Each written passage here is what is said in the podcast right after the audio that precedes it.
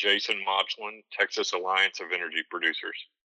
Appreciate you coming on to join the program here this morning as we're trying to, I don't know, figure out all the different shale plays that are going on. Uh, the winter storm pretty much hit America yesterday, but Texas really got hit hard when it came to uh, energy. Uh, there was all kinds of uh, road problems, and even I saw this fantastic photo of a helicopter spraying a wind turbine, de-icing it, if you will. And so a lot of things happening. And, and we wanted to bring in Jason Modglin, and he's the president of the Texas Energy, I'm sorry, Texas Alliance of Energy Producer, Texas Alliance of Energy Producer, to really treat this as a teachable moment. And I mentioned that helicopter because that helicopter de-icing a wind turbine because I truly believe that's going to be a finger pointing moment for a lot of people in oil and gas and and you know rightfully so to a certain degree. But I I think that we need to take you know I say we work in oil and gas so let's have some class. Let's take a little high road here and explain why. That is actually a good picture to show and demonstrate why all the really all forms of energy are needed and sometimes they're even needed to work together. So jason Modglin thank you for coming on today to be a leader and a voice out there for people right now as they're trying to figure out a lot of times their lives but now their home lives and their all kinds of different things are happening. So how are things down in texas today? Well, Jason, it's great to be with you, and, and thank you very much for inviting the Texas Alliance of Energy Producers to be on, on the show. Uh, it, it is a very challenging day in Texas right now. Uh, the grid operator is projecting that nearly 3 million Texans uh, are, or, excuse me, 3 million homes in Texas uh, are without power today. Uh, and, and there's, there's uh, an incredible risk right now with these cold winter temperatures. Um, to protect human life and, and of course, protect our roads and, and folks traveling on the roads. Uh, so human safety is the paramount concern right now in the state of Texas. Um, and we've seen some incredible challenges from this cold weather that have impacted uh, our, our, electric generation in the state. Um, yes, uh, we have had tremendous impacts to renewables. Uh, wind uh, capacity in the state has been dramatically diminished.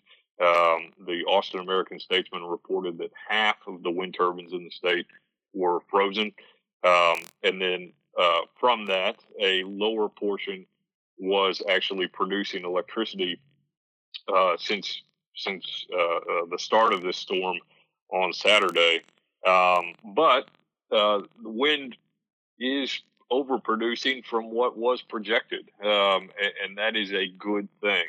Um, uh, they're generating about five percent of the power today uh, in in Texas, um, and and they were projected to be lower than that. Uh, solar uh, is also uh, generating a significant amount of power, a little bit less than that uh, than wind today, um, but you're still talking about single digits. where the bulk of the power is coming from in Texas right now is from natural gas, coal, and nuclear power. Um, and each of those have experienced some just dramatic impacts from these cold temperatures. It was six degrees in Austin this morning.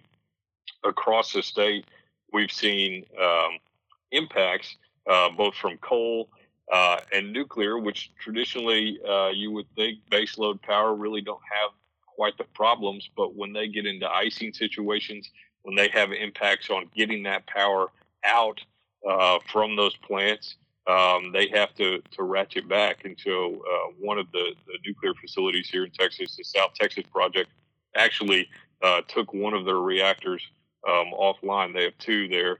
Um, and just an incredible impact. We saw nearly 30 gigawatts uh, come offline yesterday, um, which are traditionally from thermal sources, coal, natural gas, and nuclear. Um, just an incredible impact from this very cold storm. You mentioned the nuclear reactor, one of them going offline or a portion of it. I've been seeing a lot of headlines about refineries shutting down or shutting some portions of the refineries down. Have you been in contact or have you been following any of the refineries? Uh, yes, uh, saw a number of refineries have been impacted. Uh, that's from both a power demand, um, uh, so they've been uh, curtailed if they're drawing from the grid, but also from a natural gas supply. On Friday, the Railroad Commission uh, took quick action. I know you recently had Chairman Craddock on. Um, they took quick action to make sure that human life, both home heating and electricity generation, were the priorities and that allows natural gas delivery companies to interrupt those contracts with some of our large manufacturing and industrial customers uh, to make sure that that gas can get uh, to those home heating needs and to electricity generation. Um, but we've also seen impacts in production areas. Um, uh, large portions of the Permian Basin uh, had freeze offs, and, and that limited the ability for gas to get out um, and the front page of the Midland Reporter Telegram today was projecting a million barrel decline in oil production uh, because of wells shut in and impacted by this cold.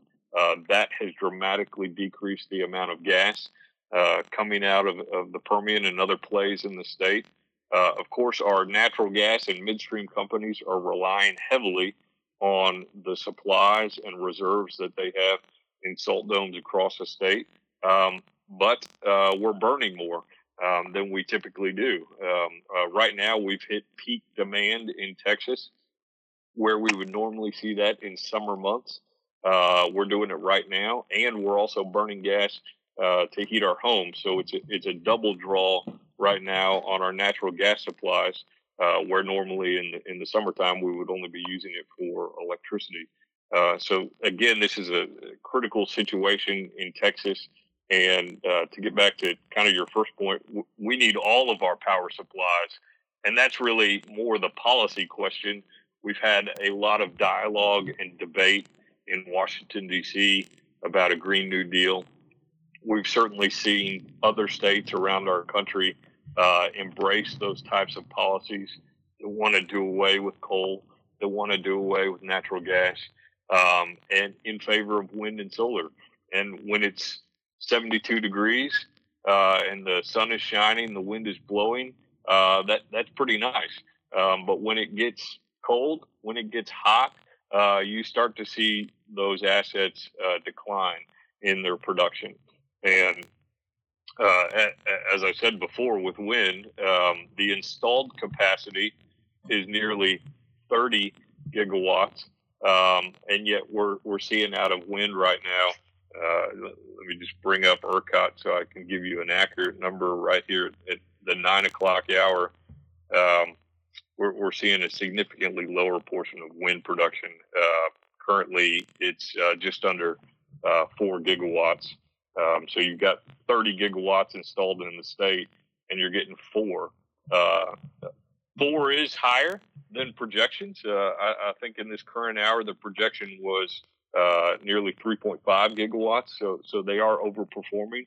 Um, but you're, you're talking about a very small portion of our overall demand right now. Uh, demand is currently sitting uh, right at 46 uh, gigawatts in the entire uh, ERCOT region, which is most of Texas. You, you, don't have El Paso, and you don't have kind of the Beaumont area and, and parts of East Texas in the ERCOT region, but uh, 46 gigawatts across the state. Uh, wind is performing at, at four, uh, so so just under 10% of our electric grid is, is being met by that wind power. Uh, the the bulk of the supply is being met by natural gas, and then it's coal, and then it's nuclear. So um, uh, definite challenges today in the state of Texas, and, and we need to uh, get the power back on. Interesting to hear that mix. It reminds me a lot of what we experience up in North Dakota. Like nine, in, in on any given day, ninety percent of our state's powered by coal. People don't understand that up up in our part of the country, and we actually get a lot of energy from Canada, and we export a lot to Minnesota. And so right away, I'm thinking about the Crude Life's motto in 2021, when we did our media kit last October, was strength in numbers.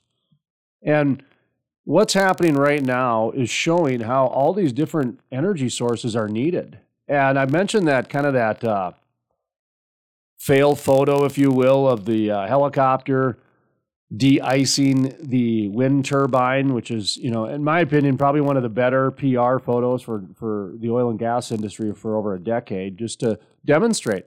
The other photo that worked really well was coming out of Australia last summer, where they showed this uh, diesel-powered electric car generator in the middle of the desert. Well, electric cars can only go 150 miles or something like that. So, and, you know, rather than closing our mind to something, they decided to, you know, uh, strengthen numbers, have two different powers work together. And in North Dakota, we get these wind, these ice storms all the time. And I'm, I remember one specifically I covered, oh, seven, eight years ago. And it was really bad where the uh, power lines, you know, when they get ice, they get brittle and they crack. And it took almost two months to get power on in some rural areas. I now I'm not familiar with you know how involved you are with the shared energy you guys have with other states. You know whether it's the importing or the exporting or anything along those lines, or how much rural people depend on which kind of energy. But I just wanted to talk a little bit about the strength in numbers and whether you're hearing any conversations of whether any neighboring states are being impacted because of this.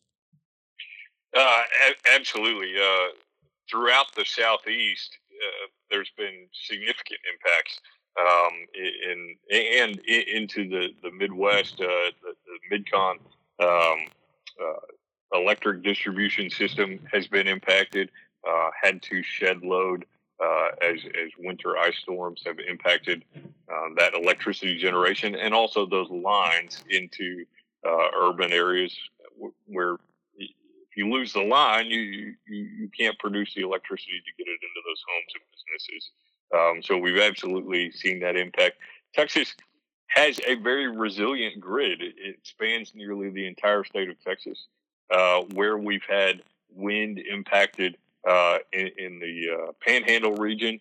Uh, we've been able to draw more from wind on the coastal region. Um, certainly, as as the sun has come out this morning and melted some of our very rare snow uh, across the state. Um, uh, solar has been able to come on, and, and uh, currently, I just checked it, is generating about a gigawatt of power.